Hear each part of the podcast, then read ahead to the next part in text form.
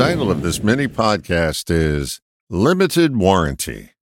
There are no guarantees in life, aside from death, taxes, and Law & Order reruns. We do have a limited warranty on our human existence. For some, it can only last minutes, and for others, just over a century. The reality is it eventually runs out for everyone. We die. Our animating spirit never dies. It just shifts locations. But the body that carries our name ceases to exist at some point. The warranty runs out. Regarding our limited existence, the question has come up in every culture since the beginning of time. What is the meaning of life? Hey, I don't know the answer, but I think I've caught a glimpse of life's purpose. I think the purpose of life is to get maximum use out of your human existence by making a contribution.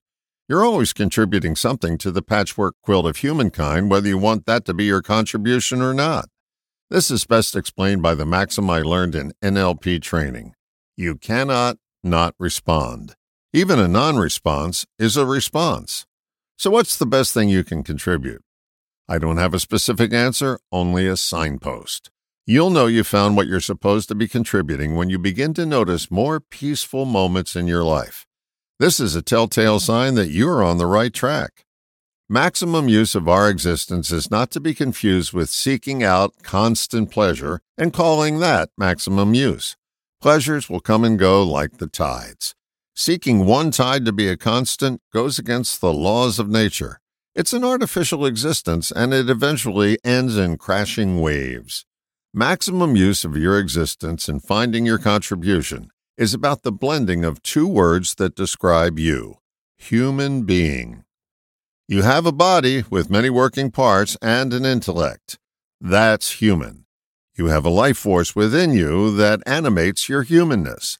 That's being. Don't let anyone tell you what your specific purpose should be. Only you can find it.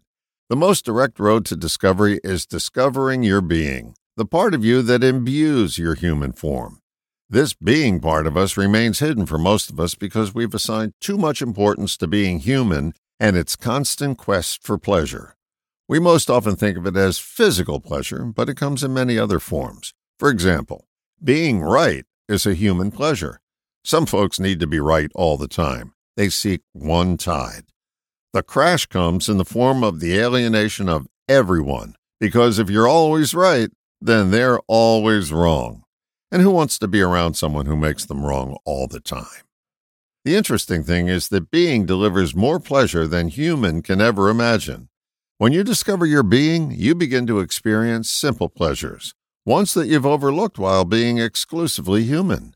With being, there are untold pleasures delivered along with peacefulness that human can't seem to deliver. Attempting to intellectually get yourself to peace is like taking pictures with the lens cap on. Nothing ever develops. There's nothing wrong with being human. It's a matter of balance. Use the gift of life to its fullest by allowing your being to infuse your human contribution. It's the ultimate win-win. You contribute something of value to your fellow humans, and you enjoy the peacefulness of being in your own body. The ultimate pleasure.